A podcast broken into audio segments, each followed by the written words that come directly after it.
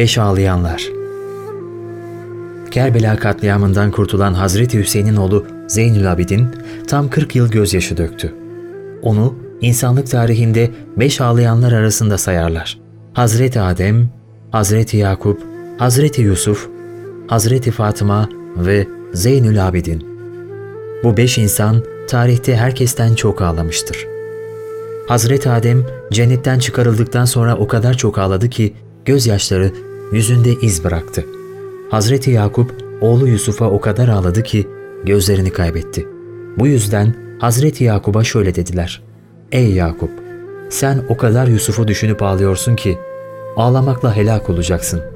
Hazreti Yusuf da babası Yakup'tan uzak kaldığı için o kadar ağladı ki hapiste olanlar rahatsız oldular ve şöyle dediler. Ey Yusuf! Ya geceleri ağla, gündüzleri sus veya gündüzleri ağla, geceleri sus. Hazreti Yusuf geceleri veya gündüzleri ağlama hususunda onlarla anlaştı. Hazreti Fatıma Tüz Zehra da babasından sonra o kadar çok ağladı ki Medine halkı rahatsız oldular ve ''Ey peygamberin kızı, gece gündüz ağlaman bizde derman bırakmıyor ki iş yapalım.'' dediler. Hazreti Fatıma babasının firakına ancak 6 ay dayanabildi. İmam Zeynül Abidin de 40 yıl boyunca Kerbela için gözyaşı döktü. Önüne yemek bıraktıklarında ağlıyordu. Kendisine su getirdiklerinde ağlıyordu. Bir gün yakınlarından birisi ağlamanızla kendinizi helak edeceğinizden korkuyorum deyince şöyle dedi. Ben üzüntü ve kederimi Allah'a şikayet ediyorum. Ben bir takım şeyler biliyorum ki siz bilmiyorsunuz. Ben Kerbela'yı hatırladığımda hıçkırıklar boğazımı sıkıyor. İmam Zeynül Abidin Medine'de ömrünü iman hizmetine ve ibadete adadı. İbadete olan düşkünlüğünden dolayı kulların ziyneti, süsü anlamına gelen Zeynül Abidin lakabıyla anıldı. Her abdest alışında adeta başka aleme gider ve rengi sararırdı. Renginin ve dünyasının değiştiğini görenler merak edip sebebini sorduklarında huzuruna çıktığım zatı düşünmek benim dünyamı değiştiriyor. Tefekkür alemimi kaplıyor. Bu alemle alakam o yüzden kesiliyor, değişik ruh haline giriyorum. Cevabını verirdi. Büyük bir takva sahibi olan Zeynül Abidin gece karanlığında sırtında un ve erzak taşıyarak fakirlerin kapısının önüne bırakırdı. Vefat ettiği gün erzaklar kapıların önüne bırakılmayınca kimin bıraktığını anladılar. Mübarek bedeni yıkanırken yük taşımaktan sırtının nasır bağladığı görüldü. Zeynül Abidin ve onun soyundan gelen Ehl-i Beyt mensupları İslam'ın ışığını asırlara taşıdılar. Asırlar onun evlatları Muhammed Bakırlarla, Cafer-i Sadıklarla ve onların mümtaz nesilleriyle aydınlandı.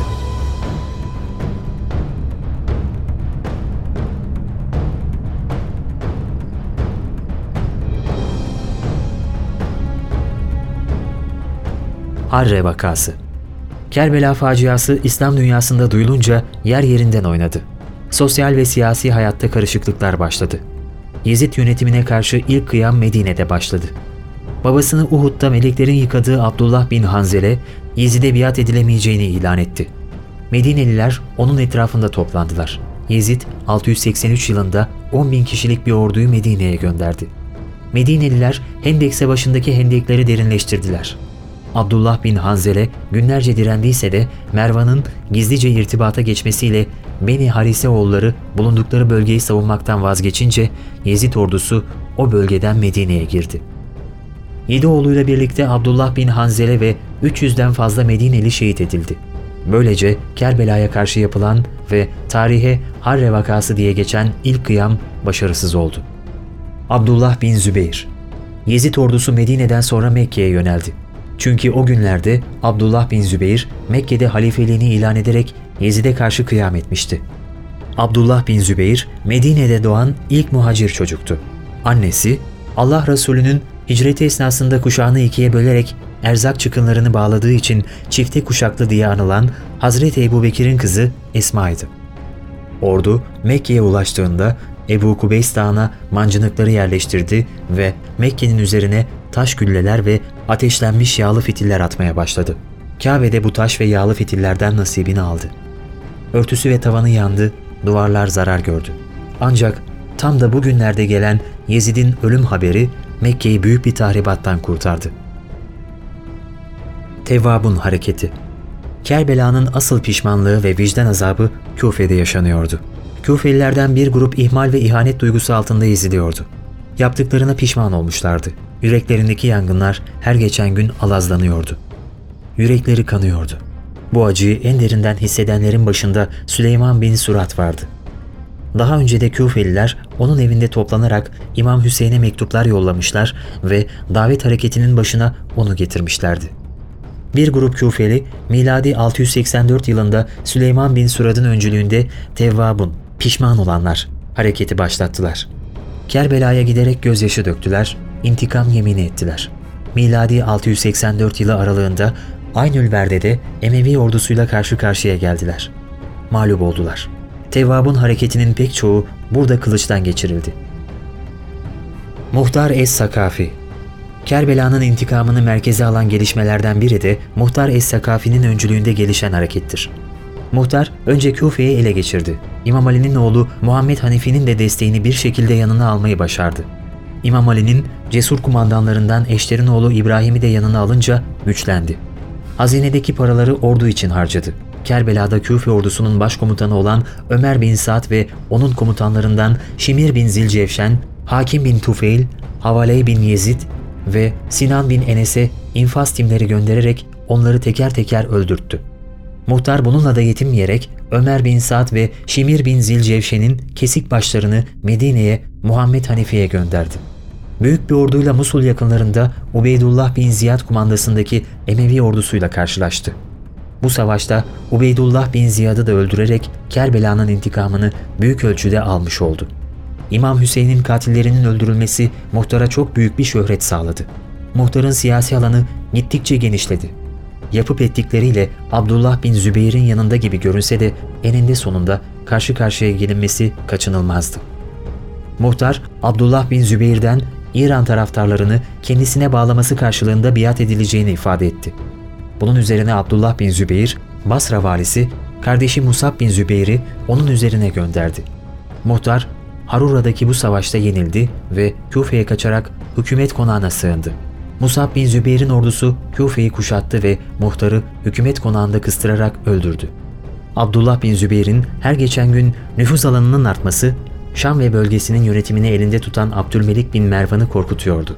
Abdullah bin Zübeyir, Mekke'den sonra Küfe ve Basra'yı da kendisine bağlamıştı. Abdülmelik bin Mervan, 691'de Haccacı zalimi büyük bir orduyla Mekke'ye gönderdi. Haccac, yüksek tepelerden taş gülleleri ve alevlenmiş yağlı fitillerle Mekke'yi dövmeye başladı.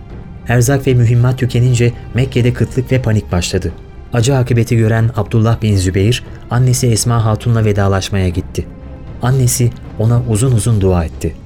Allah'ım, uzun gecelerde kalkıp geceyi ihyayla namaz kılan, sana olan iştiyakıyla gözleri yaşaran, Mekke ve Medine'nin sıcak günlerinde oruç tutarak senin rızan için aç susuz kalan şu kuluna merhamet eyle. Onu babası ve benim için hayırlı bir evlat kıl. Ben onu vereceğin hükme teslim ediyorum. Senin vereceğin hükme razıyım. Onun karşılaşacağı musibetler dolayısıyla beni sabredenlerden eyle. Sabır ve şükür sahibi kullarını mükafatlandırdığın gibi beni de mükafatlandır. Medine'de muhacirlerin ilk doğan çocuğu Müslümanların göz aydınlığı Abdullah bin Zübeyir, mancınıklarla atılan taşlar çok yakınına düştüğü halde yine de kendinden geçercesine ibadet ediyordu. İbadete olan düşkünlüğünden dolayı sahabeler arasında mescit güvercini diye anılıyordu. Abdullah bin Zübeyir günlerce Mekke'yi kahramanca müdafaa ettikten sonra girişilen bir huruç hareketinde yanındakilerle birlikte şehit oldu. Haccac, Abdullah bin Zübeyir'in annesi Esma'yı o yaşlı haliyle huzuruna getirtmek için defalarca adamlarını gönderdiyse de soylu kadın hiç umursamadı. Sonunda Hazreti Esma'nın yanına Haccac kendisi gitti. Küstah bir şekilde oğluna yaptığı işi nasıl bulduğunu sordu. Hazreti Esma, gördüm ki sen onun dünyasını yıktın, o da senin ahiretini, dedi. Merkezde Hicaz olmak üzere Doğu bölgeleri kendisine biat verdiği halde sonuçta Abdullah bin Zübeyir'in başarısız olması mukadderatın bir tecellisi olarak tarihi geçti. Böylece her ne kadar Kerbela'nın intikamı alınmış gibi görünse de Abdullah bin Zübeyir'in şehit edilmesiyle İslam'ın kurucu ilkelerini ayakta tutacak olan son bir umut ışığı da sönmüş ve meydan bütünüyle Emevilere kalmıştı.